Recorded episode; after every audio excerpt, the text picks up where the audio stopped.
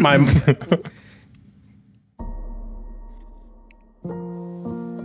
These aren't my notes. I remember what's going on. just I'm Get it sorry, just together, the somber music, the somber music, the silent pause, and then just these aren't my notes. There's some other DM's notes. Hmm, let's take two. Just So- rewind all that. FP is going to drink deeply from the large shrimp as he ponders life in his new synthetic body. and then we like close out of the little chibi thing that's right at the beginning of the episode and we get into the real story. FP puts down the shrimp. Transition. Okay, recentering. FP, it has only been maybe a minute or two since the death kiss was driven away. And as the rest of the Four Guys staff celebrates near the cockpit of the Cugboat, and the lookouts take up positions preparing to scour the pillar of eternal vigil that you are fast approaching, you have been left alone. The terror inspired by the death kiss is only just beginning to fade, your shaking hands beginning to fumble clumsily with the harness that kept you tethered to the main deck of the Cugboat when you hear the soft tapping of clawed feet approaching. Clara Albuquerque is walking towards you.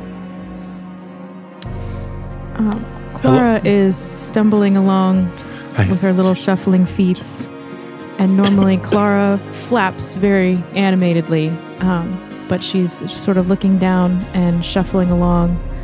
Um, and she puts a little claw on your shin. Ah, uh, hey, FP, do you have a minute? Ah, uh, Clara. Yes. Uh, for you always. That's very sweet. Um, I was just think so. Um, you know, I this stuff this this is real new to me. Uh, the the plummeting, new. The um the fighting of the bad guys, new. Uh, very very frightening. Um, can't say I'm a big fan. And I was I was just I was just thinking about it, and uh, you know, all those guys out there that was that was fallen. That was real scary. But I just can't stop thinking like, but you were fallen, and you know you're brand new. You know, like you only just started, and I was just I was really scared for you, and I, you know, I wanted to ask you like how are you how are you feeling? You know i saw you born. You just you just became somebody. I mean you was somebody you know but like you're you got a beating heart now. And that could have all ended. And i just you know it was i i don't know how you could just have have done that without without thinking. You know you kept fighting the whole time. It is a new sensation, to be sure. And now that it is over, and my mind is more clear, I do not know why I was not more affected. Hmm. Miss Clara, it is terrifying.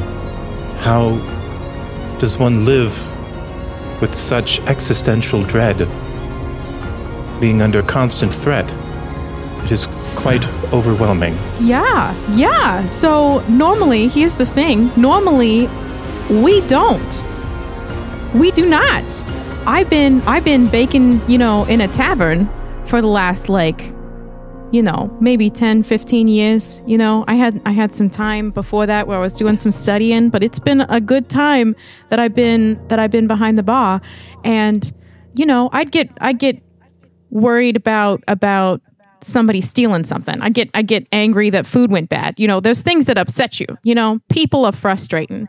But you do not normally have to worry that you're going to fall 6 miles. Not a normal worry for a person. This is this is different and this is all you've been experiencing. Like every day is a scary day.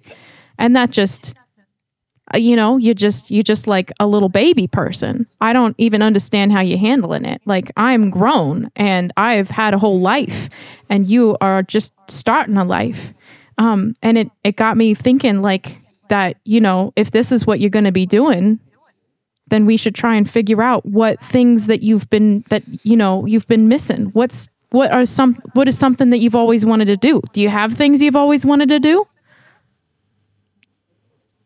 Yes. Yes, I do. And I hope one day to accomplish them. I let's let's one day today like clearly tomorrow is not promised to us while these jokers are out traveling you know it sounds like it's going to take a while let's let's try to let's try to give you some of your firsts what are some of your firsts you know you've probably you've probably never you never cooked with me before you've never uh you've never had that moment where you like think you recognize somebody walking down the hallway but you're not really sure so you sort of like do that like mm, nod to them recognizing that they're a person. You haven't had one of those because everybody you know is here. Um like you've i guess you've been skydiving now. You know we could scratch that off the list. But like let's let's you know i want i want you to have some experiences because because it's it's hard here and um you you know it's not fair it's not fair that a bunch of us have had whole lives and you're just starting and things are so Clara. hard We have seen other dragons, but they have been either different shapes or different sizes. Unlike you, are are you the last of your kind? Oh honey uh no i like to think i'm one of a kind you know because i'm special but there's other so i'm i'm you know i'm not the only fairy dragon out there but there's not as many I in my town but that's a good question I do not want to be the last of my line. yeah that's, what would one scary. do to to stop this?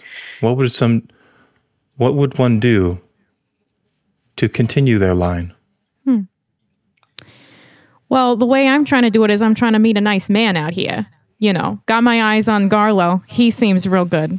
Uh, but really, I think, you know, you don't know, you don't really know who you are yet. So I think first you need to figure out who you are. You know, do we st- do we keep calling you FP? Do you want like, that's like a like a number practically, right? Should we should you have a name? But we should figure Is out who you there you something wrong with my designation? There's not a thing wrong with you, honey. But if you want something else, you go for something else. I'm trying to tell you that this is this is your time and we're going to do what we can. I'm sure the whole crew would get behind me, but if not, I'll take care of it myself. We're we're going to give you some of the experiences you're missing. I'll start by we're going to we're going to cook something every day, try something out and and you can tell me what those new taste buds feel like. But if you're afraid of being the last of your line, you're telling me all the time that we're your family, right? Family is just This a is line. correct. We're just a line. If something were to happen to me, you would still be here. So if I'm your family, then that family's not over with me. You know what I'm saying? You don't need to be scared about that. But there are others of your kind. How could you Hmm. be a part of my line being of a different kind? This is puzzling. Perhaps Hmm. I too shall pursue Garlow and see if he can help me. I would like to see that. If Let's do it. the little bit of static comes out of the intercom air horn as a Bruiser's voice comes over the intercom. Good afternoon from the flight deck. This is your pilot speaking. We'll be docking shortly, so please do prepare yourselves for a quick layover while our leaders disembark. Please do be advised that our next objective is being helmed by Ronald. Oh, oh, call me captain. Do I get to be the captain? The intern, the manager, the intern. And it shuts off really, really quickly. And then the ship begins heading towards the Pillars of Eternity to disembark. Uh, and you know what that means. It means it's story time here at the Wing Badger Tavern, and we will be right back. Sinir, Gaunteus, Kotex, Owara. Long ago, the four ancients created a world in harmony. Then, everything changed when the chat emped magic. Only Kelnor, master of good vibes, could stop them, but when the world needed him most, he vanished. Two years have passed, and four adventurers have discovered a conspiracy, a company selling magic. And although their roleplay is great, They have a lot of XP to earn before they're ready to save anyone. But I believe they can save the world. Welcome back to the Wing Badger Tavern, where friends tell stories. I'm joined by some of my friends. Let's meet them. Uh, my name is Jake, and I just learned that I'm Josh's friend. Um, no. uh, and I play Alan Woodrear, the Azamar Barbarian Artificer. And I'm Cleo. I play Fox, the rogue bardling, and changeling, and I too just learned I'm Josh's friend. This just in promotions for all of you. Hello, I am Trevor, formerly the official voice actor of Bruiser, now the voice actor again for Zoth, the orc cleric. Nice. And I'm Bush. uh, I play, I'm the official voice actor of Jebediah Peppermint, the Mofo gun wizard who spits fire, fires spit. Most recently, uh, FP62, the new little uh, real boy robot who's kind of struggling with uh, with life. A synth boy? A synth That'll- boy, that'll work out. Yeah. There we go. I don't remember. He's that new. He's you know he's just figuring things out. And uh, I legend tells, at some odd period of time, I became Josh's friend. Hmm. But you know it's it's still shrouded in mystery, so take that with a grain of salt. Hello, and I am Willa the Wisp, and I play Joey Wheeler. I mean Clara Albuquerque, and I have been demoted from Josh's wife to Josh's friend. and I'm Josh. I think mistakes have been made this evening. Uh, I play everybody else. I'm the DM. Uh, so, without further ado, let's get back into tonight's Dungeons and Dragons adventure, and we need to set a new scene because 22 weeks after the conversation between FP62 and Clara, 24 miles vertically, wrapping around a 30 mile diameter tower, is uh, the rest of our adventurers, the founders of Four Guys Ventures and Vibes. All four guys, for the first time in in game a year and a half, are gathered together in a room as uh, as we zoom in on the scene here. In addition, sitting in the center of the floor, cross-legged on a rug, holding a, cu- a mug of tea, is Kay, the changeling avatar of God of Good Vibes and Hospitality, Kelnor. As you walk into the room, Fox, take us into Fox's headspace because Fox is in the middle of making a joke. Right, he he is holding a broom, a sentient broom that called out to him as you examined the citadel, the abandoned citadel on top of this thirty mile tall tower, literally, basically in space. You're up there with little shields of air bubble that Jebediah has cast. This broom is like, I saw a dude. I think he's over that way. And you're like, I guess I'll follow the broom. And you head over to the east tower. You're the first to reach the door. Walk us through the moment for Fox.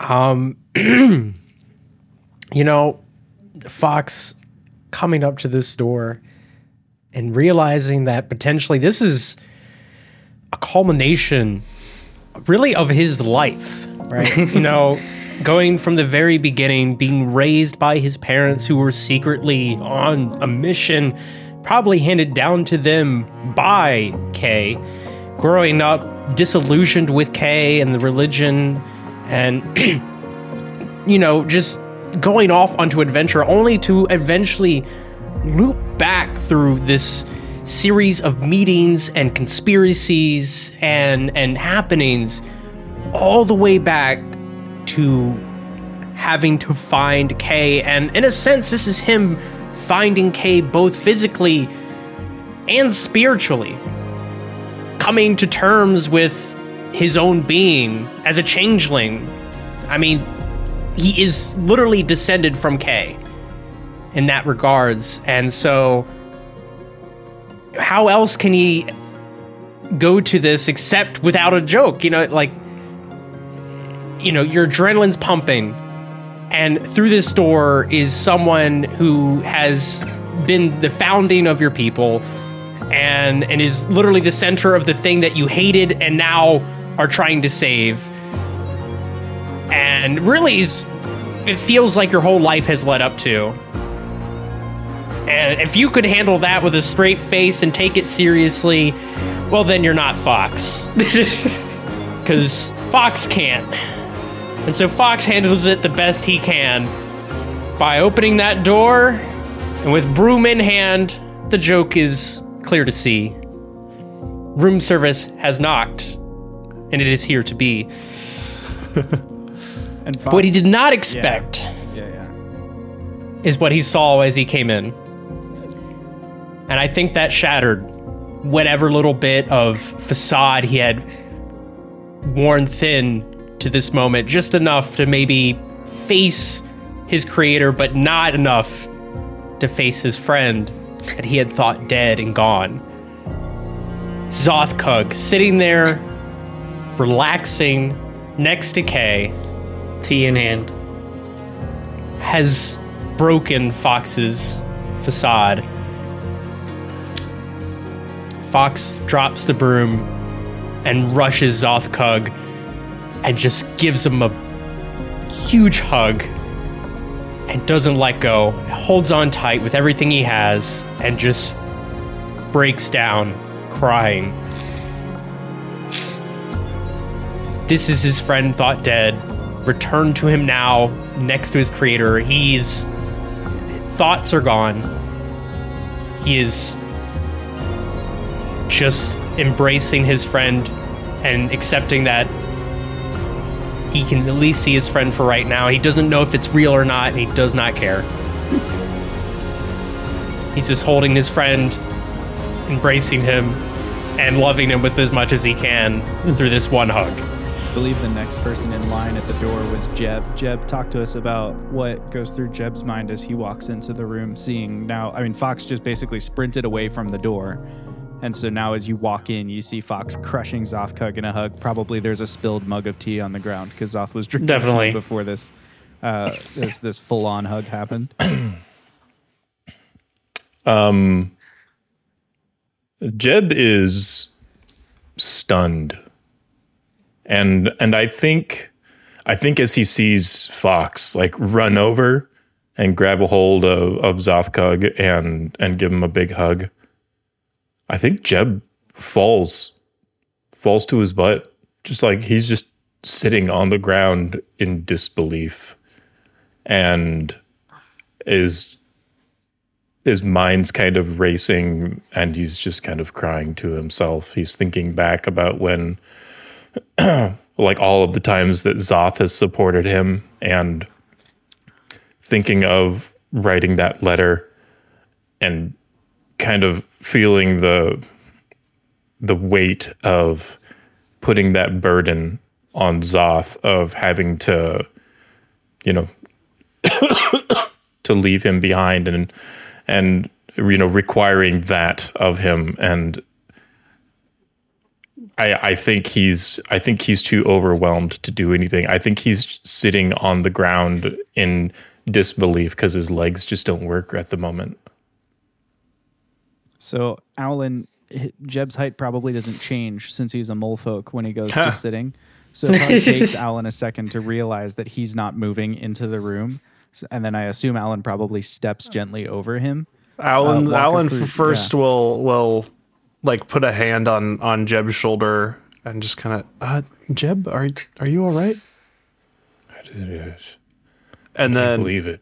and then Alan will look up, and as he looks up and sees Zoth's face over Fox's shoulder as they're hugging, um, Alan will also like take a step back for a second, and um, I mean the the the the two days or three days or whatever it was of Alan working without sleeping to make the revivification machine um, flash before his eyes, and he just he just like wide-eyed stares at Zoth, and then slowly like steps closer. It's like, "I- how are are you real? Come here, big guy. And Zoth motions for, for him to come join the group hug. Alan will also join the group hug, but um, is still just like wide-eyed, and I, I how, how I Don't ask stupid questions. All right, and Alan will will I don't want to lose him again. at that just um, fully embrace the hug. I, I Jeb, come on, man, get in here. Jeb will crawl to his feet and slowly walk over, just stunned and in disbelief.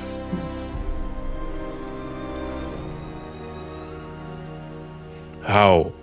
What? How is this possible? Well, we'll get into that. Let's just enjoy the moment. Azoth embraces everyone, and everyone embraces You Zoth. dropped your tea. And Kay picks up the mug and it refills itself with tea. And he hands it up to Zoth. And he hands another one to Fox, who also would have dropped his tea. And then he looks over at Jeb, who's like, you know, approaching the group, or whatever, and he goes, Here, man, have a drink. Why? Why'd you leave us? If you're alive, why didn't you come find us? How did you Well- get here? Well, I wasn't alive for that long, man. I don't know how long I was dead for. How long has it been? What? It's been more than a year and a half. it's been it's been almost two years. Hmm. Okay, how how long have we been here, man? Like up here? Or like, Since I found you. ah, man, that was probably what, like, like eight or nine months ago? You probably Really, that long? Well, it took us ages to walk up this tower, like with all That's the right. smoke breaks we had to take. I mean, I took. You know, it's like it took a long time, man. I mean, I wasn't counting, so I'm. You know, we don't have any calendars or anything, but it's something like that probably. It can't have been a whole year. You know, less than that, more than half a year, somewhere in. It's just like a six month range. Just narrow it uh, down. You know? Just, just, just to clarify, you, you all are, are real, right? Like this is not a hallucination. I, I don't know, man. It could be, I guess. Alan, but- slap me. What does it mean to be real, man? Alan, please. Just, Uh, Al- Alan, uh, just for fun, will kind of like not for fun, but just like kind of in disbelief, sh- shove Fox a little bit, but like also is like only half thinking about that. uh, Alan, as you do that, you feel almost like a little wall of magical force um, kind of whoosh over your shoulder from the direction of Kay. And before you can actually impact Fox with your shove, it like kind of repels your hand a little bit, almost like when magnets repel. He's like, look, man, I'd really prefer if we didn't like beat up on each other here, you know? Like, we should just keep it laid back Oh, if you uh, need yeah. to know if you know people are real, like I mean, first, what does it even mean to be real? But like, if you need to know if someone's real, like just check yourself, man. Like, just pinch yourself real quick. See, see what it's you know. Be like, oh yeah, that's me, dude. I'm real. Let me let me check. Hang on. Fox pulls out a dagger Oh, dude, and just gives totally himself a little, a little prick on the thumb. And It it Watches feels it real. like, bleed. it feels right. Yeah. And everything. Yeah. um, and just looks back at Zoth and Kay and is just like, I- "All right, you well, y- y'all got some explaining to do. All I was right, getting there, man. you're telling me you were stuck up here for months. Yeah, the airship crashed. Wait, wait, How did you How did you get onto an airship? Oh, so that's a that's a great story. Um, so when I died, I was just in this like nothingness, I guess, where like there was like a beach, but then there was like Urada in the background, but I couldn't get any closer to Urada, and there were no boats leaving the beach. So I'm just like wandering this place. I don't know how long it was. It was just crazy.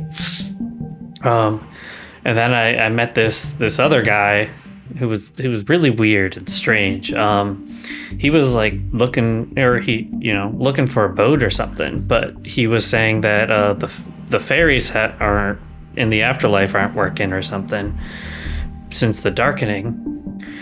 And so uh, he this guy was trying to make it to Urada, but he wasn't from the material plane. He's from some other plane. Um, and so he was trying to get to Urda, but he didn't have this an anchor point. Um, so he's like, I could use you as the anchor point since you're connected there, and I I did not have the abilities to get myself there or like a body to come back to. So he's like, I'll do those parts for you if you get get us there. So we had this like attunement process or something, um, and so he uh, got us both to the material plane and he uh, put me on on Kay's airship because I figured you guys were doing something, and I think I figured I could help get Kay closer to you guys. Um, because I, I found out that you guys were doing like something with with Thraxenhow or whatever, and so I'm like, I'll go get Kay for them so that you know that that solves a piece of the puzzle that they don't have to worry about. Um. But like it was really weird, man. It was it was crazy. I don't know. That- I did, it was all like weird, but you know, it's like actually other plane stuff. I don't really get. That is completely fair, um, and also um, extremely smart reasoning uh, on on finding Kay. Um, wow, uh, Jeb and Alan will will will kind of turn to to face Jeb. Is did any of that sound like anything you know about? DM, does that sound familiar to me at all, planar wise? How about you roll? You can Okay. You can try to justify whether you want to use history or arcana or nature. Hmm. History, Arcana, or Nature. I'm going to go Arcana. Classic wizard. Yeah, as a, he's a wizard. Oh, are you? Do you have your notes in front of you? Are you ready to divulge the Maybe secrets of the wrong session's multiverse? Notes. Who knows? I rolled a 19 He rolled plus a 14. 19. So Wow. that's uh what? 32? 33? That's even better. Wow, Ow. that's a good roll. uh, articulate to me exactly the information you want.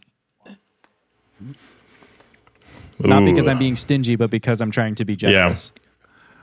What Alan was trying to ask Jeb is whether what Zoth just said matches up with the common knowledge of That is the, true. uh, afterlife, as well as what could be happening now that the um, that the darkening has happened with the afterlife in the planes. Okay. Jake, That's what Alan was asking. could you say could you say that one more time because the the realization that 19 is a crit kind of blew my brain apart and I Oh, didn't sure. hear what you said. Uh, what Alan was trying to ask Jeb is whether what Zoth just described is consistent with our knowledge of the other planes and the afterlife, um, and then also Hmm. how that would be affected by the darkening. Yeah. Which is something that Jeb has, I imagine, put a little time and thought into with the implications of And study Um, his with all the daughter, different libraries you visited. yeah. Okay. Uh, so what Zoth is describing is the border ethereal, which is known as it's like the region of the ethereal plane that touches the material plane.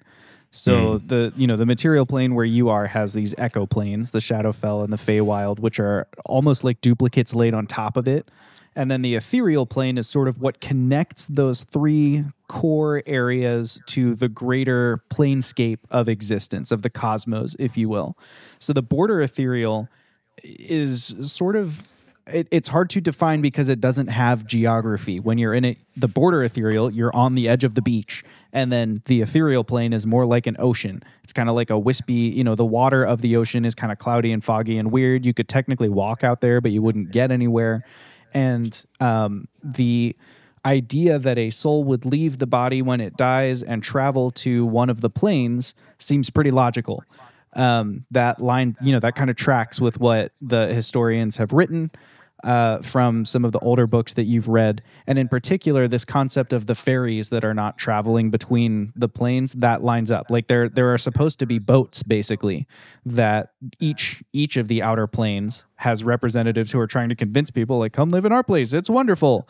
Um, and so they're trying to sort of catch is not the right phrase. Like recruit souls, basically. You know, this is an opportunity to come be here and come into the domain of this deity. Is sort of how it works. And typically, if a creature worships a deity, like Zothkug is a cleric of Kelnor, it would be anticipated that Kelnor uh, would send a representative to go get him um, because he is of special interest to that deity. Um, in the inverse, it is also possible that those same fairies could take someone from the outer planes here to the ethereal plane. And this is, if for someone who doesn't know how to travel the planes, this is probably the only means available to them is find a way to the border ethereal, uh, probably by paying, you know, a high cost wizard uh, or cleric of some kind, and then catch one of these fairies with all that that entails. You know, it's probably going to be an exchange to get there. There's probably some transaction that takes place. So all of this tracks. It also, and here's what I'll give you for the crit. Um, the extension of what you've learned is that since the darkening and since the material plane and its two echoes have been severed magically from the other planes, like those fairies can't come here. Essentially, the ocean just goes on forever.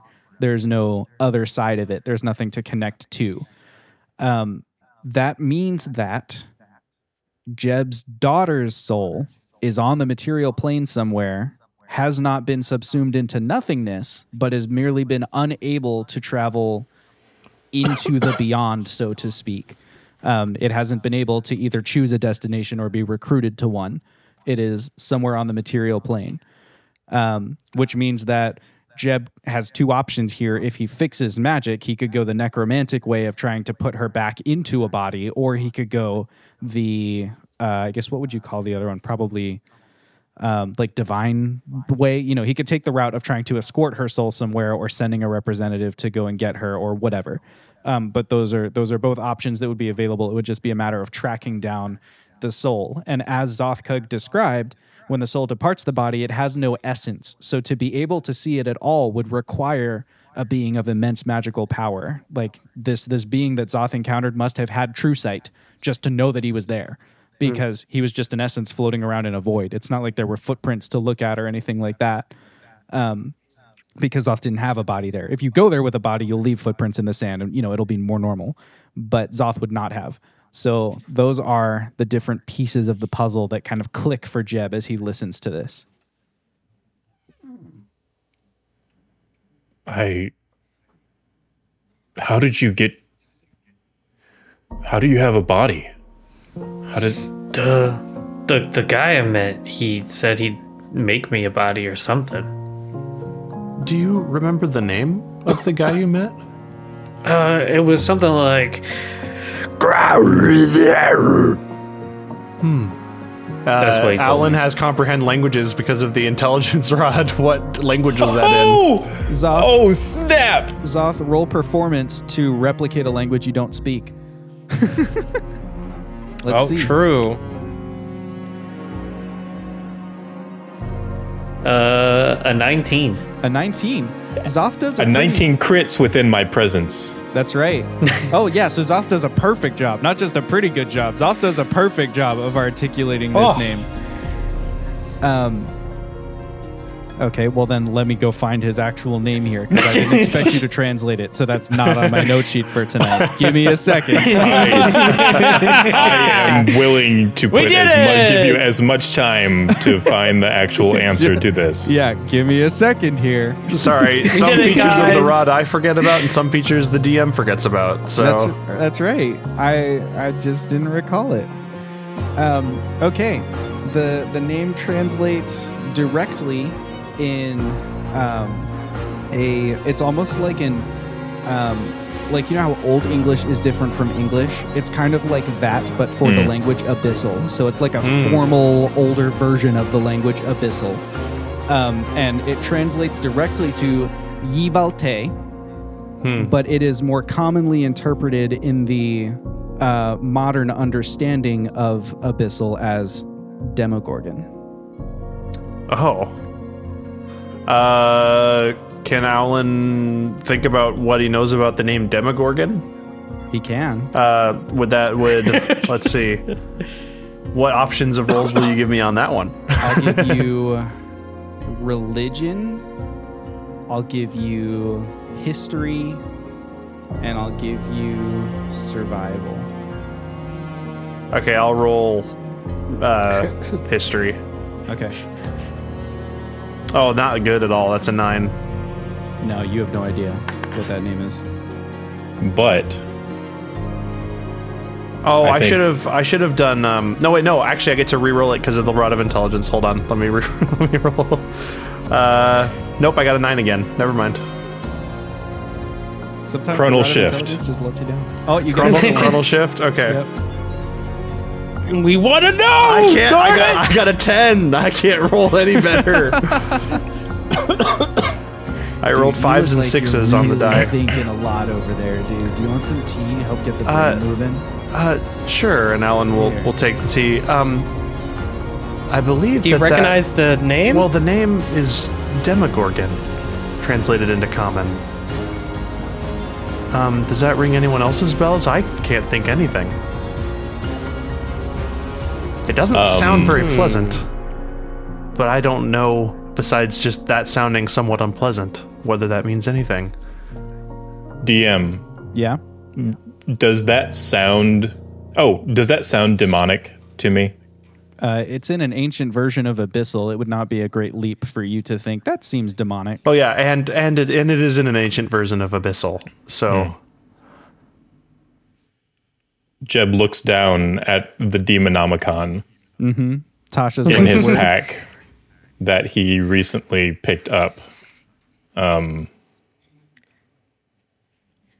okay, that's interesting. We may ha- have answers in here if that's something that we need to care about.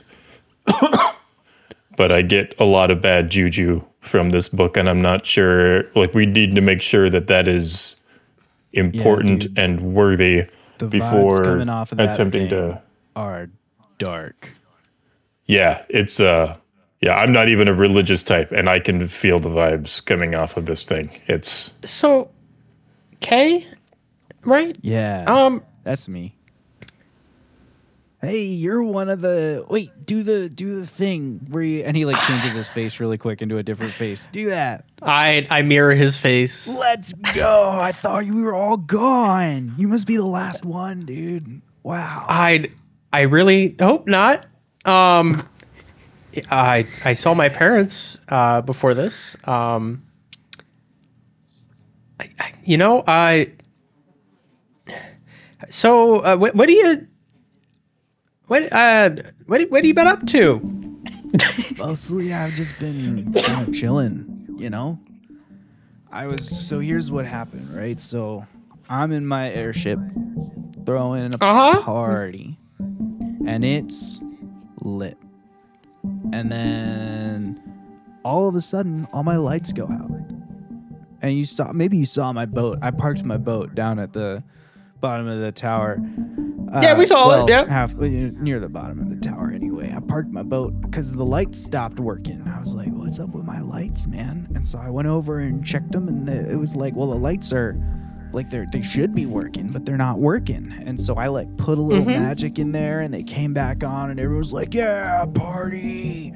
But it wasn't just the lights, man. And I thought it was the lights. It wasn't the lights, because then after that, it was like, then we started running out of food, and then people started starving and it was like Uh huh. how am i supposed to decide like i only have so much of my own magic between shrines right like i gotta go reconnect with kelnor to get more of the vibes in order for me to put those vibes into the world and so it's like i can't be like you're my favorite. You have the vibes. So i like just kind of chilled and tried to keep everyone comfortable but like it's a long time to go without resupplying a boat. And our our airship like it has a natural it bounces at a like at a height you know? So it's like i couldn't land it to get people off the boat and so Okay. mostly everybody on the boat didn't make it and i was using just like Uh-huh. little bits of my own magic just to keep me alive and trying to preserve what i had you know between stuff and it was like man this seems bad, dude.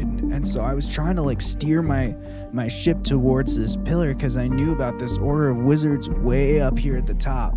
And I was like, dude, I bet they know all about how to survive in tough conditions. They're in space. So I was like, let me go see them. And when I got here, most of them had left. I think they got in a spelljammer and just went, man. And like, I get Uh-huh. it, but then also I was stuck here. So then, oh, I've missed a part. So while I was sailing over here, like three weeks before I got to the tower, I just woke up one day and this dude was just grinning at me. And I was like, oh, there's only one dude. I have enough magic to make tea for one dude, you know? And so we've been living off tea for a while. He won't he won't join me for Apple Cats, which is weird. But other than that, I already told you a why, great man. Kind of like vibe check guy to have around, you know. In case That is correct. He is the best down. at that. Yes, he has pretty good vibes, and so we kind of keep each other going. He sometimes he gets down, and so I help him like feel better and you know pick his vibes up. We got to this tower, and I was like, "Dude, you want to come up to the top of the tower with me?" And he was like, "Sure, dude." So then we came up to the top of the tower, and I brought obviously I brought all the important supplies. He's wearing no pack and has nothing with him except the clothes he's wearing. I brought all the important stuff. He points to the corner where you see just a stack of apple cats, like all pre rolled. Um, so I brought like the essentials, uh, So- and then we've just been we've just been up here like kind of doing our thing. And he told me he was like, "Yeah, dude, I have these three friends, and they're like out saving the world." And I was like, "That's amazing. Maybe they'll come see us, and we can figure it out." On this citadel, how to save the world, you know? But also, like, I don't know a whole lot about the world since everything got weird. So I have a lot to learn. So he's been just like telling me about it for a while, getting me up to speed on what's going on in the world. And it's like, whoa, dude, like it's not great down there. So Not good you telling me um you, you just been up here have have have you even tried getting down since you've heard all of the going on? I mean I mean yeah, dude, but like, how am I supposed to get down there? What do you want me to do? Jump? We're six. no, we're not. We're 30 miles up in You're- the you're- air, dude. you're an avatar, right? Yeah, but like I don't know, man. So here's the here's the other thing is it's like it had been like 2 years when I found out about it. It's been like 3 years now, right? Like people are to people are resilient in a crisis, right? Like that's one of the reasons I vibe with the creatures of the more material plane so much. And so it's like they've had 3 years to bounce back. If I just go in there and try and put things to how they were without learning about the culture first, it's like I'm gonna throw off the new vibe just to bring back the old vibe. You know what I mean? Like I can't just step all over the new system just because I like the old system. You gotta be Listen, careful about that's that a kind of stuff. great argument, except Yeah. the fact you've been up here, not learning about any of that. Whoa, man, this is a lot. I, I'm just saying, you could, you could, you could have gotten like, down. I could get down from here. I I could get down from here. I'm not an avatar. Uh, Fox, I, I I completely agree with your point. However, I don't think Kay was that this isn't his style of communication necessarily. I, don't believe. I, I, I, I- okay, I'm sorry. I just, you know, I've lost a leg. We've we've all almost died No, I- trying I to find it. this person stuck up here who's just sitting here chilling, while all of us are are literally risking our lives trying to find you so we can do this ritual. You're over here like, well, I don't know. I shouldn't even try because I gotta, make sure I don't want to harsh no vibes. I, the vibes are harsh down there. Okay, you're not gonna harsh them anymore. All right, look, man. I can see that you're upset, and I want. I don't want us to get off on the wrong foot here. So I would love if we could all just take a deep breath really quick, just like in and then out again. Look, we can work this out. But when you yell really fast, it's hard for me to catch all the words just because of the way I'm vibing. Uh, Alan then goes apple cats to Fox. So what I really need is for you to like say it, just like just like chill, man. Just like Uh, with the vibe. You know, I this is a pla this is a safe ish place with a little bit of atmosphere, and so I just want us to like relax a little bit and talk about what comes next, and we'll I- figure I- it out. So yes, I, I, I I Fox, I, I appreciate, I, I, I appreciate you so much, Fox. I think do you mind if I try to explain our predicament to to Kay?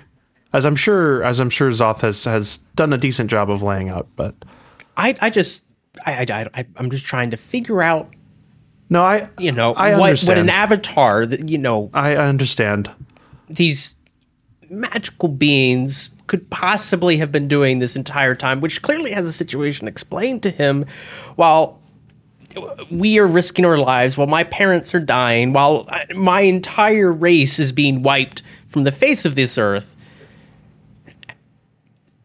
Just, I'm just wondering if uh, how how how's it going up here with the apple cats? You know, I'm just trying to. I'm trying to. I'm- a little disconnected. A little I not really understanding. I, I, uh, I that that makes complete sense, and I think that that is something that I also would like Kay to perhaps um, think a little bit more deeply on, uh, and for him to be able to articulate to us as well.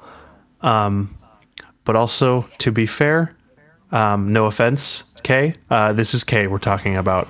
Um, so I think we had to taken, expect man. a little bit of this going in. Um, but but Kay, I will say thank you so much for taking care of our dear friend Zoth and Zoth and Alan will turn back to Zoth. I I still cannot express how happy I am to see you. Oh, thanks, man. I'm happy to see you guys too. And Kay, I told you about like the ritual that needs to happen. Don't you remember? I remember, dude. I was just I was trying to let the conversation get there because that's gonna be the problem point is the ritual, right? Uh, so why why why would you consider in. it a uh, See, now we're out of problem order. point? We No, I don't think that actually. Nope. If we're th- t- thinking about, uh, well, okay, explain it in your order, and then I'll make sure that we get Yeah, the right man. things I, covered. I'm gonna take a step out because I I don't. hey, hey, you you dropped me on the floor. Can you can you take me with you? Yeah, I, you I know just what? really don't want to be left behind again. Listen, uh, me and the broom are going for a walk. the Uh, broom? Why? Why do you have a broom, man? I, I I I can't handle it. I'm taking the tea. Fox just grabs the broom without saying anything else in the tea and just leaves. This is gonna be awesome. Yeah. Dude. Let's go. Let me show you around. This will be really cool. There's some corners I've been meaning to sweep for like three years because that's what everybody left. So if we just like go for a little tour and then you just like walk off. Fuck it. the broom is with you. Alan, what's with this broom? oh, uh, I actually, I think it might be. You remember Shadow Walker? His his his leg? Was it what? Wait, was Zoth around for Shadow Walker? Zoth, Yes. I think was around for Shadow Okay, Walker. okay. Yep. Not for him getting removed. I don't I think. think Zoth ever knew Shadow Walker was was like a, a vengeful spirit. No. Okay, uh, I, I think this is, uh, I hopefully not another Shadow Walker situation. Shadow Walker ended up being evil, um, What? and and needed to be destroyed. Yeah, uh, and the broom is talking to him in the same way that Shadow Walker used to. So I don't know if That- if uh, that Fox just has good, like an attraction towards like inanimate objects that speak to Are speak evil? to him and maybe are evil.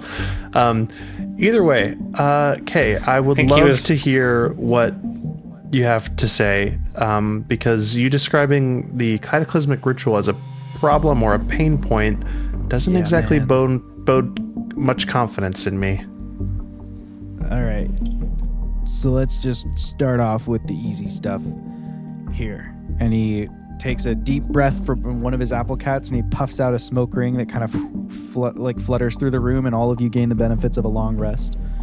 Oh, Um, and if you have any lingering exhaustions or like Alan developed a scar on the way up here, the scar kind of like closes and like there's no soreness in it or anything like that. Like oh, know, does my does my scar from a previous fall also go away? Uh, sure.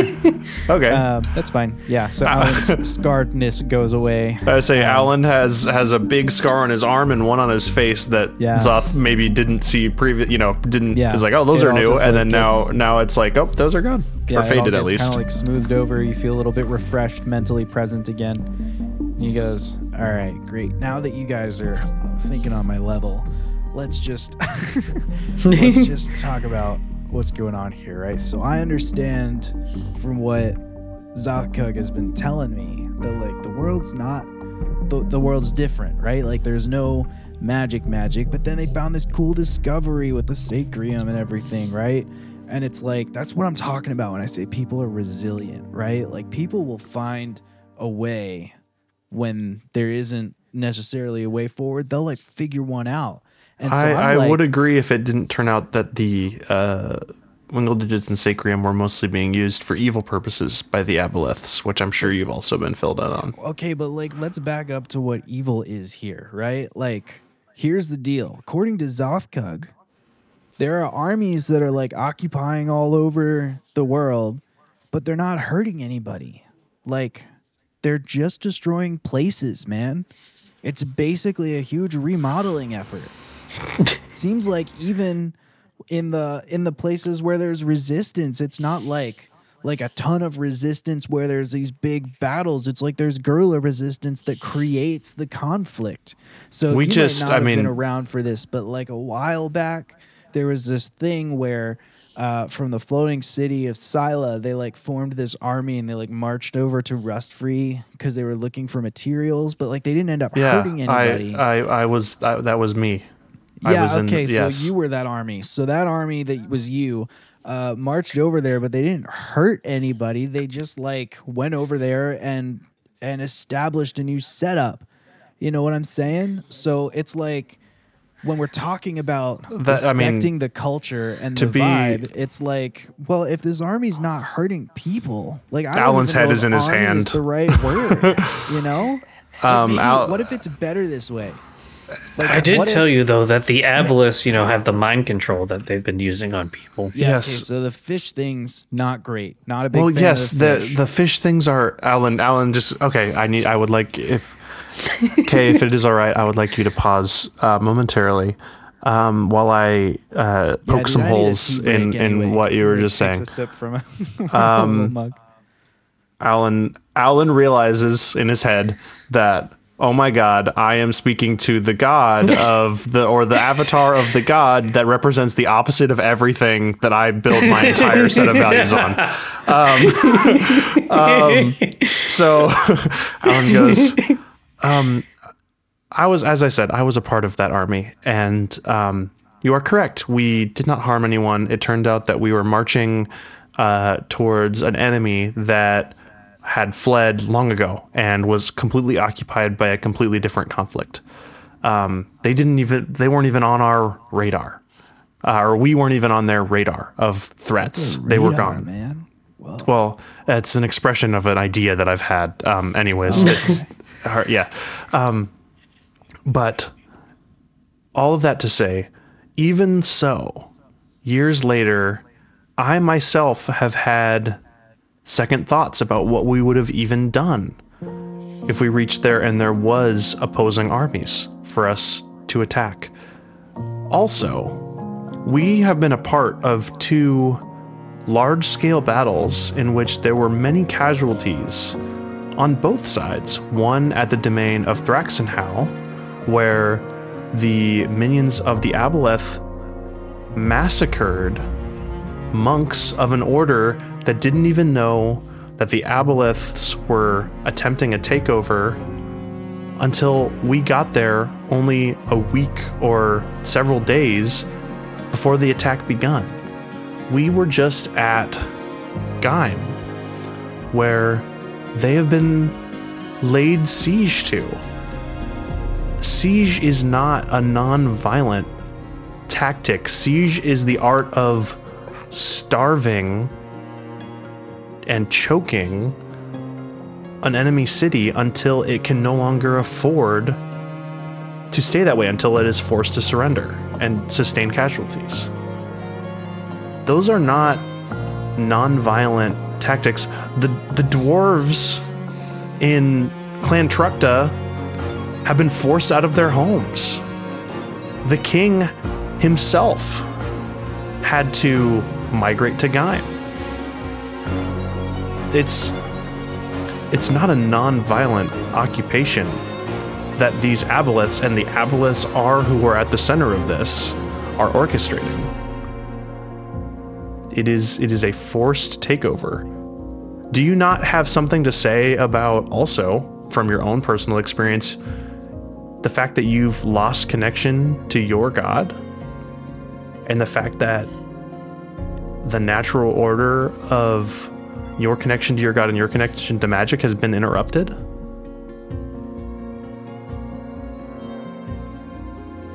I hear you. I want you to feel heard and like I'm listening to what you're saying. And I understand you, man. And you're right, sieges are bad vibes. But what you're not understanding is that I'm a representative. Sorry, chat got me. I'm a representative of the god of good vibes and hospitality. See what I'm saying? Like, I'm not out here to be a violent force in the world. I don't think Kelnor would want that from me. And until I can get in touch with him and ask about it, I'm like, I should stay my hand from violence and I should be chilling. Uh, Wash has a hand up. Is it a DM question? Can I make an insight check? Yeah.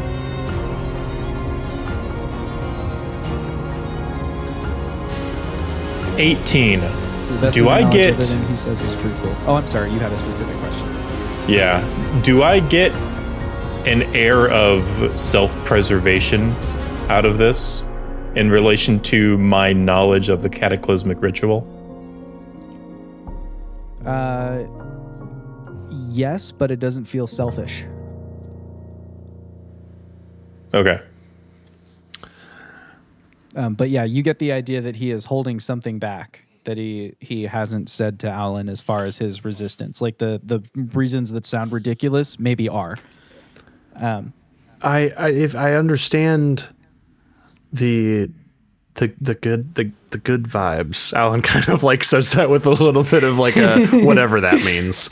Um, but you admitted yourself sieges, for example, are bad vibes. Do you just need evidence of bad vibes in order to motivate you into No, no, action, no, or is there something I'm- else that is keeping you from? once again, and you haven't necessarily gotten to this part yet, but the problem or pain point of the cataclysm, the cataclysmic ritual. nah, dude. Wait, so two bad vibes don't make a good vibe. This is a really common misconception. You remember, Zoth? We were just talking about this like a couple months ago, right? Yeah, Where it's man. like, and then again, like a couple weeks ago, because we only have so many things to talk about up here. But like, two bad vibes don't make a good vibe. So if I were to go down there and like beat a bunch of people up, right? we aren't asking for you to beat a bunch and of I people did up. like magic and we did war.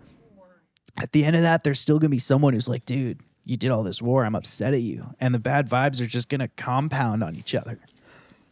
Is it is it uh, a resistance of you yourself being the one to act in, in violence? Because we don't want you to do anything that you do not want to do. In fact, the avatars on our ship, the only one who was actually really engaged in any violence on our behalf has been Garlel, um, and that's I think just because Garlel uh, wants to.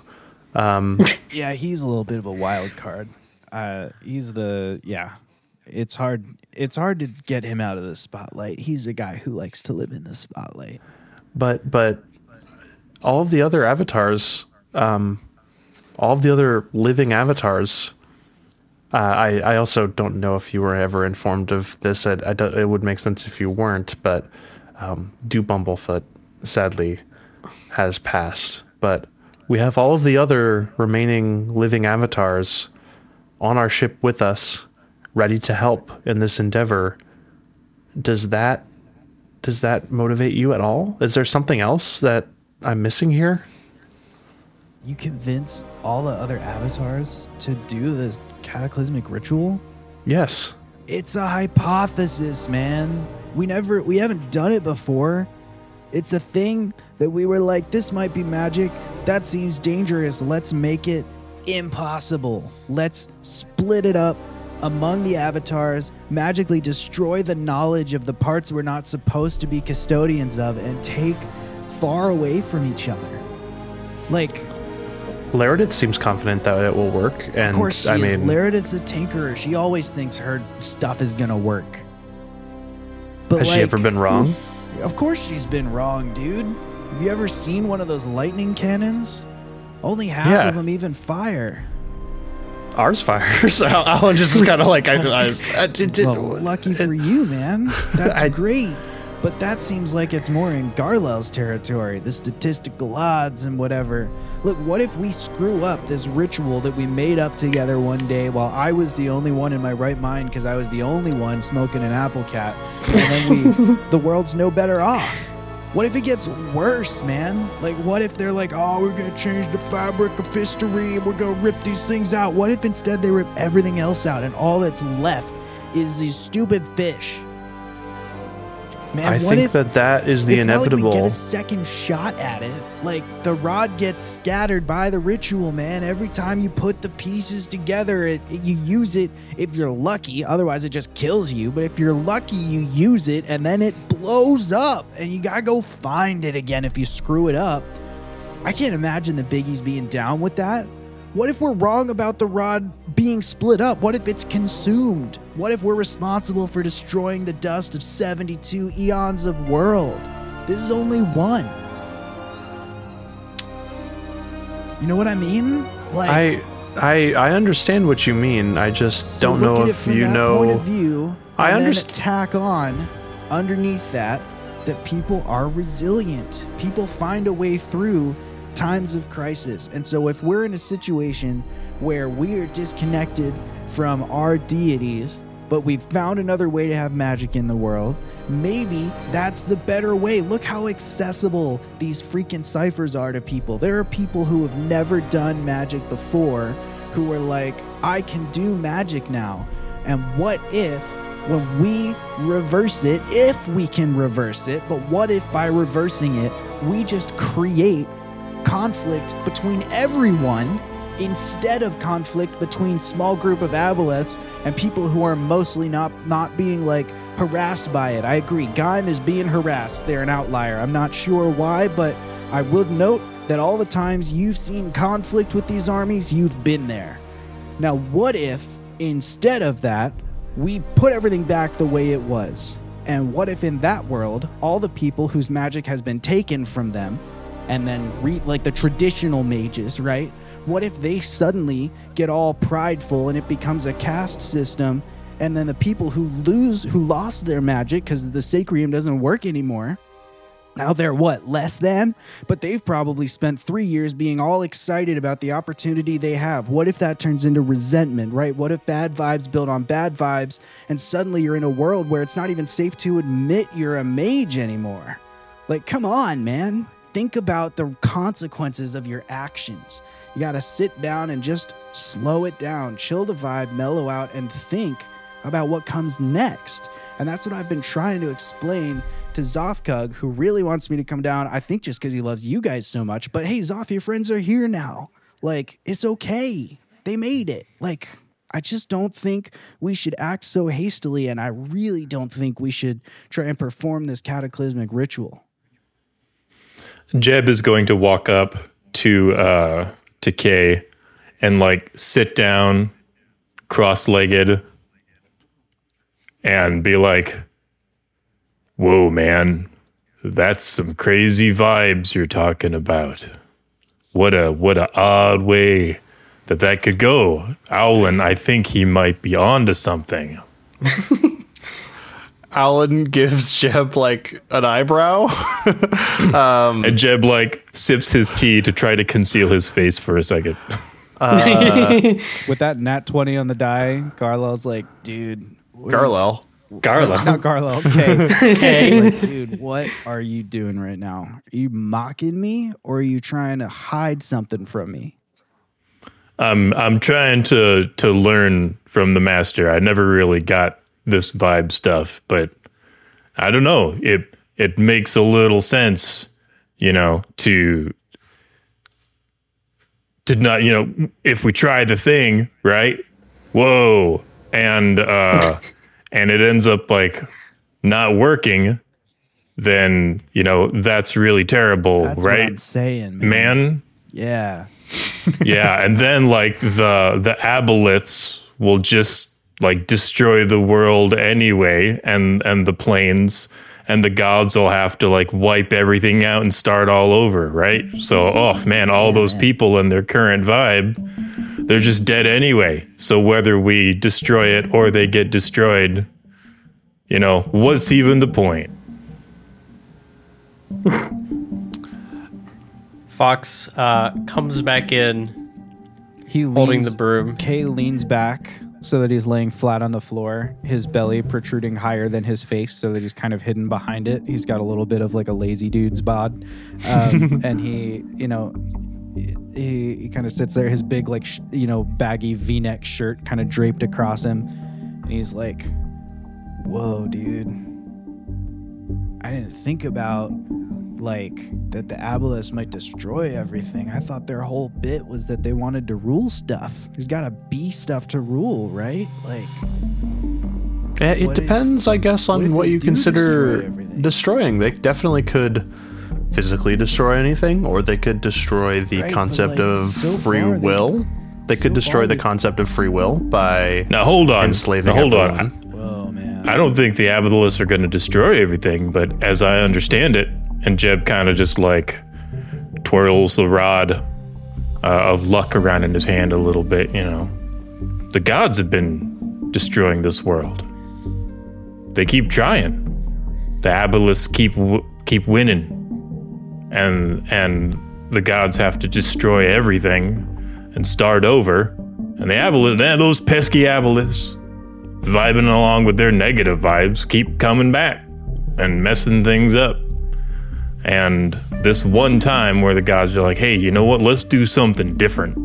Let's do something different. Let's let's make these rods with the essence of all the past ages, the ones that didn't work, right? The one that the Aboleths overrun and overtook and messed all up. Let's let's take the essence of that and put it into these magical artifacts so that maybe when the time came, those Aboleths could stop it or could be stopped and break the cycle and and but you know, I mean, who am I to to question the the motives of the gods? Maybe they were wrong. Maybe they were just like, "Ooh, we're just gonna make some sticks and throw them down there and let people dooble around with them if they want." You know, it's it's it's not a thing. It's not. You know, we should just like now that we have them all in one place and all the stars are lining up and the times lining up and you know like la- on to the last puzzle piece now that we're like all here eh you know, it doesn't really feel like the vibe. Maybe we just like shouldn't and let the Aboleths take over and, you know, make everything all dark so the gods can wipe things out again. Maybe the next generation will be fine. And you know, like all the people that are here that have their that their souls can't move on because like the the planes are all like busted up. Maybe those people can just get vaporized and their souls not move on with like the the last ages. You know, I presume their souls they got to move on or whatever. So maybe maybe we just you know not do that with this one and uh and you know that you know, because you don't want to you don't want to add negativity into this i mean this is a bad situation right two two, Two bad, bad vibes. vibes. don't make a good vibe Exactly. so we don't want to make this any worse right so let's just like not do anything man and jeb like sips his tea All right, what am I coming back to? Uh, Hang on. you Sorry, DM intrusion here. Uh, are you attempt? Tell me what you're attempting to use to convince Kay to act or justify a role and make one. So you could be trying to persuade him. You could be trying to intimidate him. If you're trying to offend him to get him into action, that I would put that maybe with like intimidation or maybe performance. I don't know. You could justify a skill to me because I'm not sure exactly what angle you're trying to to wing at here. But you've definitely Well- said enough to try and move him. Like for sure, there's a role here. You Yeah. kind of justify the skill. I am- into. So i'm not really trying to intimidate him um and i'm not really trying to uh, maybe i'm trying to persuade him i'm not proficient in guilt but after all of that i feel like i should be um, but i'm trying to guilt trip him. but i'm just Deception, like bluff. well but see man i don't think he's telling He's a lie. Right. i, th- I, it's I like guess bluster, probably it's is not persuade Okay. yeah I think, a guilt I think trip he's is, probably is a persuade. yeah i think you're probably right You can roll at advantage because you did a good job with the, the when role play when for sure. when Fox come in comes in, Alan, who's now wise to what Jeb is doing, he turns to Fox and says, "Ah, I think we are giving up."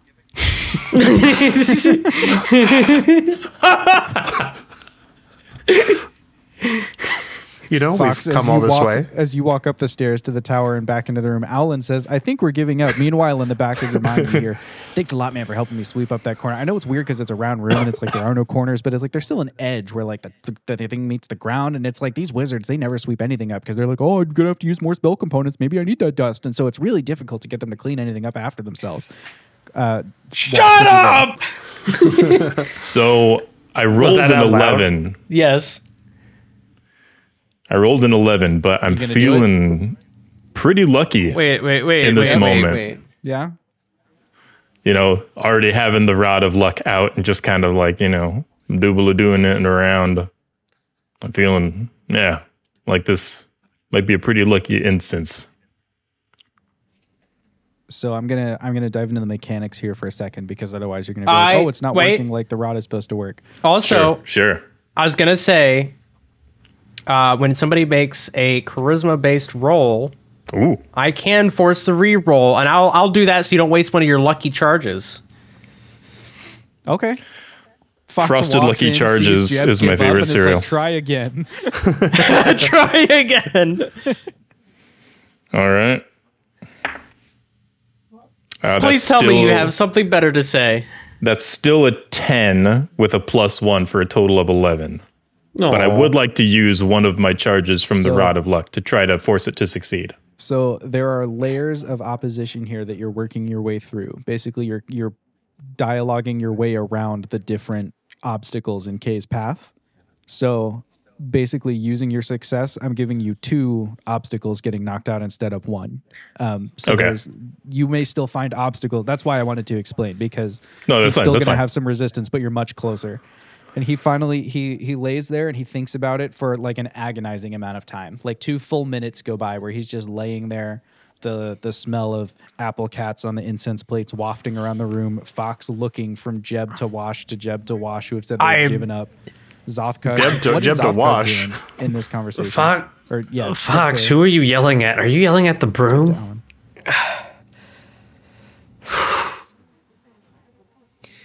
Yes, I'm yelling at the broom. Why are you yelling at a broom, man?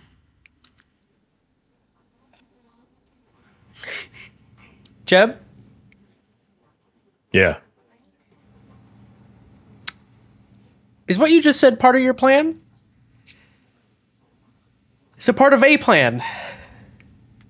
I mean, Alan, there's like, only tries ever to give been like one a side plan. eye thumbs up, like a, just like a yeah. Can't do There's it. only ever been one plan, right? Kay, uh, Kay sits up. Can't do it, man. Can't do it. Can't the do what? Can't do the ritual. Hey. And his voice like kind of sobers up. It's like can't do the ritual.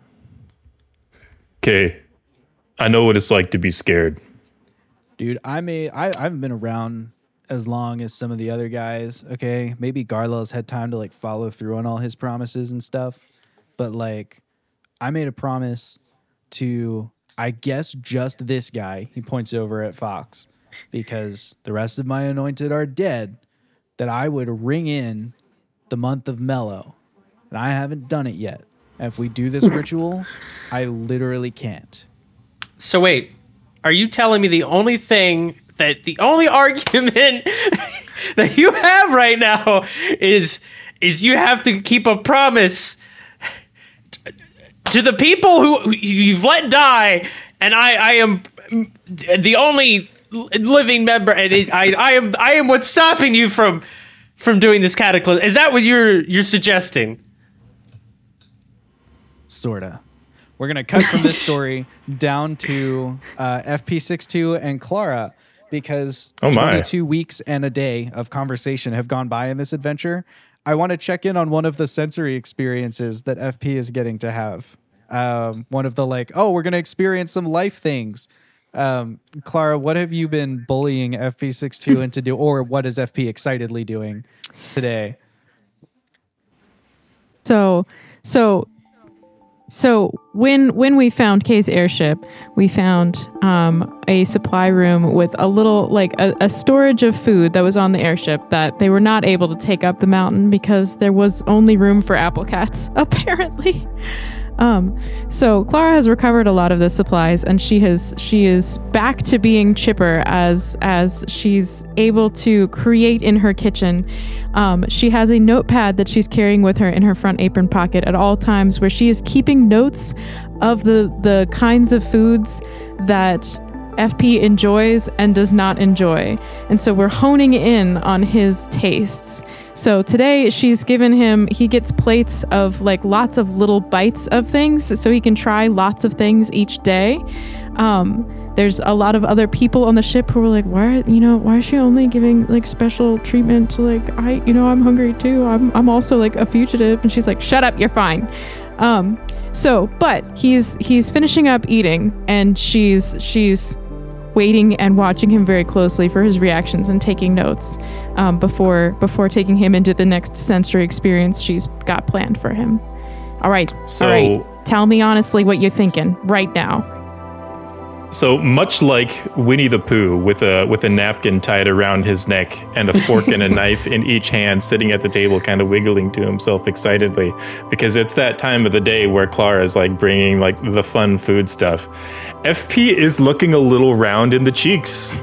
he's he's you know he he's not like overweight, but he's he's not like super slender, chiseled synthoid anymore. And he's he's he's he's putting on a little something, and he's he's got a little a little happiness, a little happy glow around him. It's Rosie. Oh, Clara, I I do hope that there will be nothing spicy today. Um, That was not, you know, that was that was not enjoyable uh, before or after. Such a such a curious condition. we call that explosive. I. A, a dish that Gunner would be proud of for sure. That's right. That's his favorite. Um, are you are your and your how, remind me how you feel about cinnamon? Oh, it is it is quite a treat. Good, good. Okay, I've got you converted. All right. Have you finished up? Are, are you are you done with this plate? Are you good? Oh yeah. Oh, hold on, hold on. And he like All takes like a crumb, and he like, yeah, yes, yes, thank you. Gunner, get in here. Yeah, yeah. Oh, oh. Dishes. Um, yep. Uh, all right. I, I mean, if I if I do these dishes, will you let me cook again next tomorrow? You know what? You know what? You got it. Just maybe keep the explosive on the like keep that low. We're going to keep the spices low for our friend here. I thought I thought you liked it. Gunner like slowly walks away. I was happy to try it. Well, that's something. You're doing great, honey. I appreciate you. It would take me hours to carry all these dishes out. He's got like he's got like the big bin of to put all the dishes in, and Gunner just carries it out in one. Um, you're beautiful. You're one of a kind. I love you. Now get out. Um, all right. So I've been thinking. I'm really excited about this one, FP. I've been thinking about what experiences you maybe haven't had yet. All right. Um, and I don't know, I don't know if you have ever, if you've ever really had this before, but I know that the way I do it is a one of a kind. Um, so are you all, are you all ready? All right, we're gonna try something here.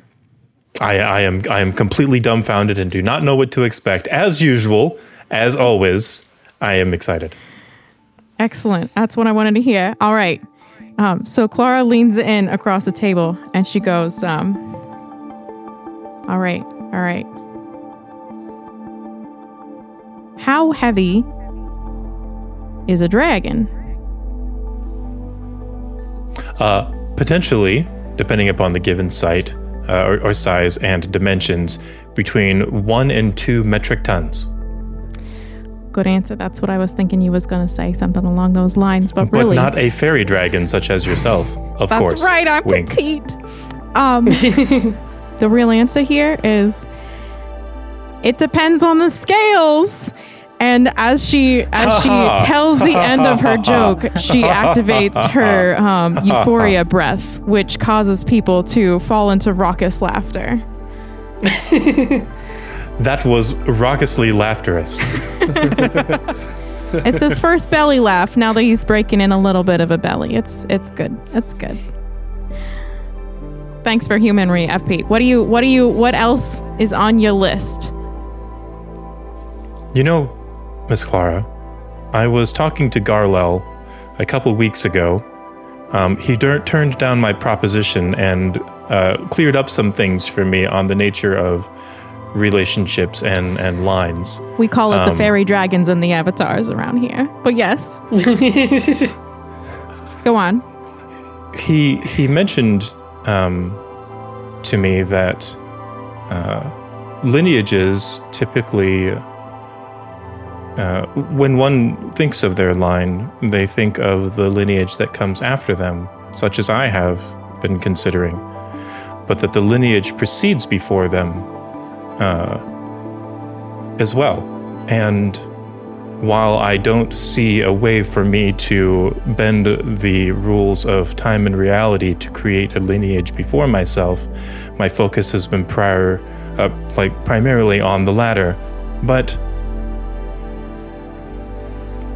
in in light of that, would it be too much for me to to ask you to?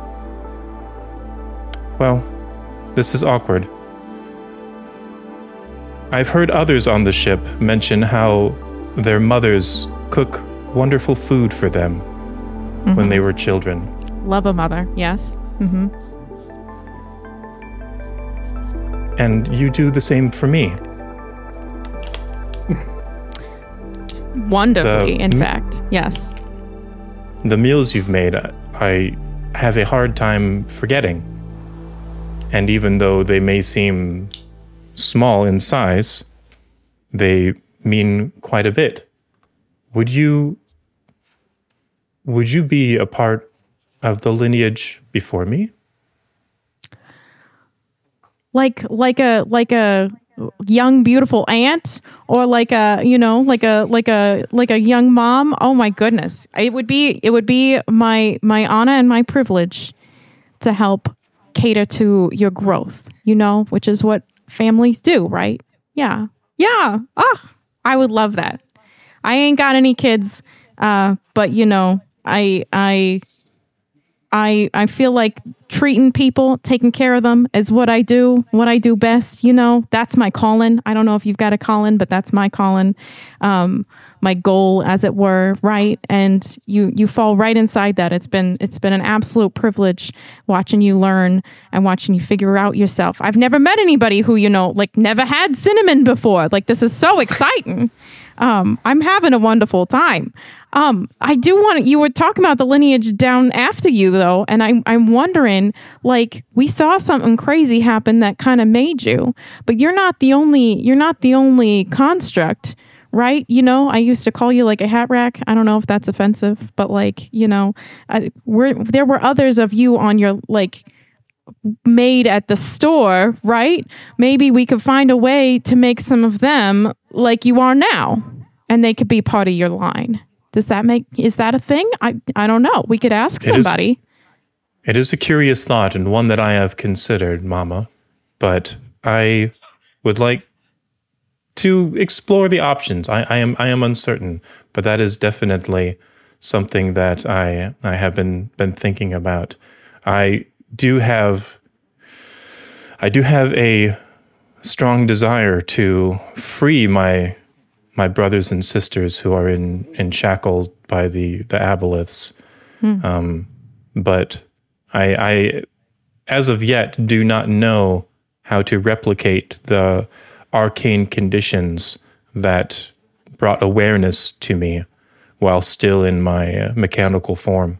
So much to much to discover. I am I am hopeful, and I look forward to speaking with Jebediah when he returns. Um, That's who I was believe this thinking is of, something too. that Inconvenient. yes, that he might might uh, be able to help me.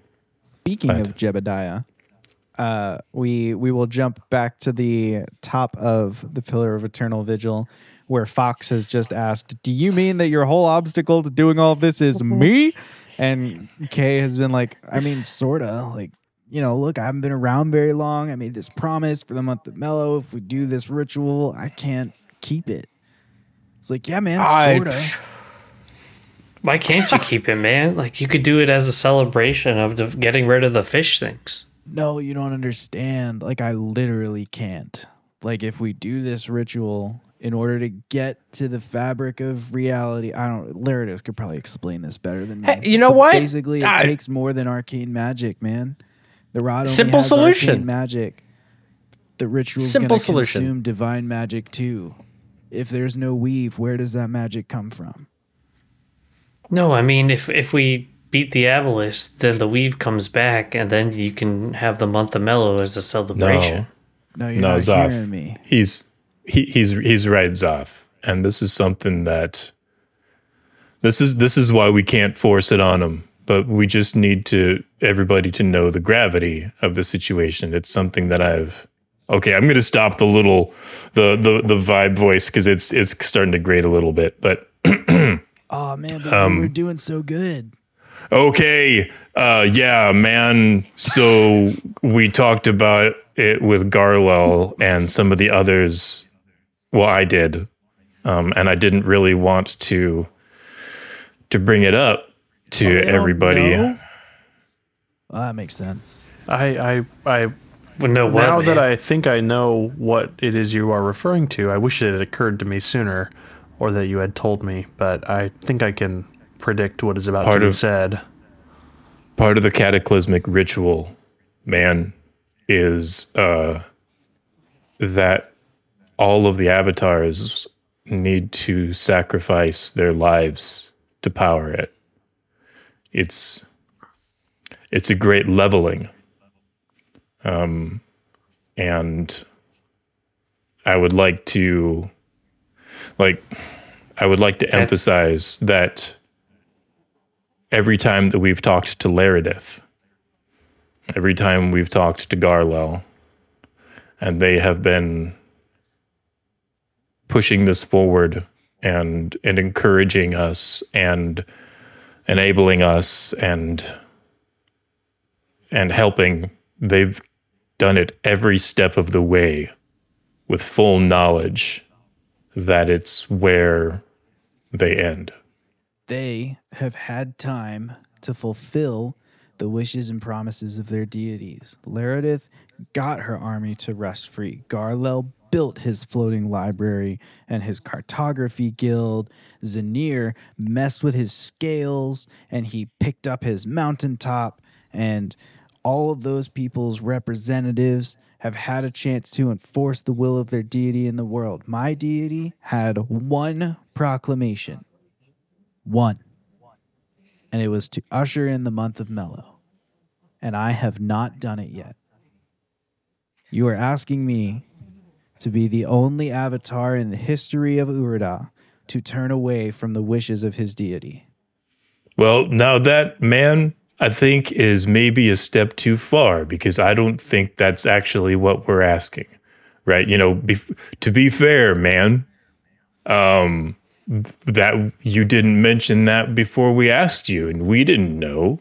I mean, and and I think that you know when when you think about it in the light of this vibe, man, that uh, that that's that that's important, right? Yeah, right, man. guys, right? Yeah, it's- I, it's I important. agree. I, I do So believe you're that it is saying important. that Fox, But I, I no, think we know what what, no. what he's saying. Um, No, I because I, I don't. All right, listen. You're telling me that uh, all of my people's lives, my parents' lives, my life means me. It's all just gone away. So that way you. And, and we're, we're just gonna let that happen, and it's gonna be nothing, just so you can have the satisfaction No, of not no, no, feeling no. like a failure. No, man. No, man. Man. And Jeb like stands up and puts a hand on on Fox's shoulder. He's like, nah. What he's Fox's ankle. saying. Yeah, there you go. What what he's saying is that despite everything going on, he wants to do this for you. That you're important enough to him. And that the connection between you and him and Kelnor is significant and big enough that he can't break that promise because you are that important. But I do believe that there is a way that we can both be um, I guess, excited or fulfilled by our plan of action. And You're right. Now, hold I- on. Hold I- on a second. Hold on. Hold on. I'm sorry, Alan, but hold on. I, I This think may you're gonna like where I'm going with this, but that's okay, I guess. This my may be a moment right now. exactly. Yeah, Jeb like stands up like on the little coffee table in the middle, and he holds his. this may be what we need. The world is in chaos, and they're forgetting the gods, and their their minds and hearts are primed towards this evil vibe, man, that the abelisks are building and the return, the return of Kay and the month of Mellow on the ship that sails the world and brings good vibes back to everything and sets the world back in order before the cataclysmic ritual could unite the world before it all I Do you see right. what I mean? Kay, I have two things for you. Yeah, I actually meant you when I said you were having a moment, but I, I appreciated what you said too, little dude. I'm Oh, having a I'm gonna take yeah, I'm gonna take an apple cat. Yeah, right, dude. Is that okay? Light one up. He lights you a fresh one, hands it over. Secondly, let's make a deal. What are you proposing? I help you fulfill your promise. Whether or not you live to see it, we I will bring about the month of Mellow.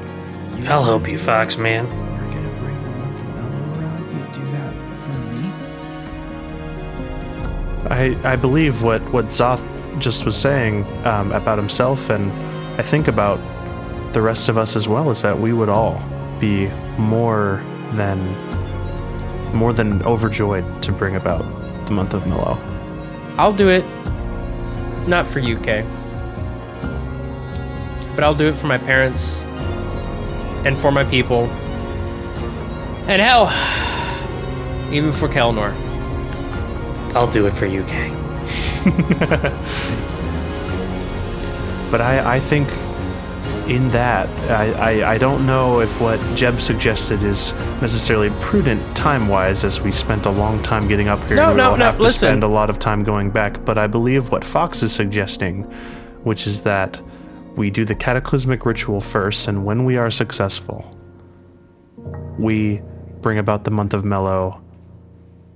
Because It will be in celebrated that annually. way- Exactly. It will be celebrated annually, and in that way, Kay, you would be bringing about the month Listen, of Mellow because you we guys can't understand do the it without logic. the uh, cataclysmic ritual. You understand the logic, and I'm me and Kay get that, but I need Kay to understand, and I think we need to connect on this. That this is a I I I am taking an avatar's charge, and I mean it. I will fulfill this promise with you, or if I must do so alone. You won't be alone, man. You get what I'm saying, Kay, right? Kay sits forward and he's looking you right in the eyes, but he's tipping the ash from his apple cat into a sigil on the ground in front of him. And then um, when he finishes drawing uh, the little magic circle, uh, those of you who were there, I don't know how many of you were standing right next to her, but those of you who were there recognize him drawing a legend lore um, ritual cast on the ground, and he does it for ten minutes the whole time. He doesn't look away. He blinks. It is not creepy, but he doesn't look away from Fox the whole time he's doing it. And then, with a of like dust kind of erupting off the ground, he slams his hand into it and whispers something, and uh, almost like Doctor Strange watching all the possibilities. You see him watching through whatever the legend lore of Fox is. And as the puff of smoke drifts away, he goes, I believe you, dude. Let's go visit a dragon. And he stands up, much like a re- I don't know why they're all Marvel references. He this he looks like Beer Body Thor. He stands up, much like Beer Body Thor being rejuvenated. He tosses aside his apple cat and he picks up a walking stick that was leaning against the wall, and he's like, "All right, I'm in." Let's do Glad it. Glad to have you aboard, man. Let's Glad go, guys. here. Hey, on the way out, I'm gonna need to hit the bathroom. And on that note, tonight's Dungeons and Dragons session comes to a close.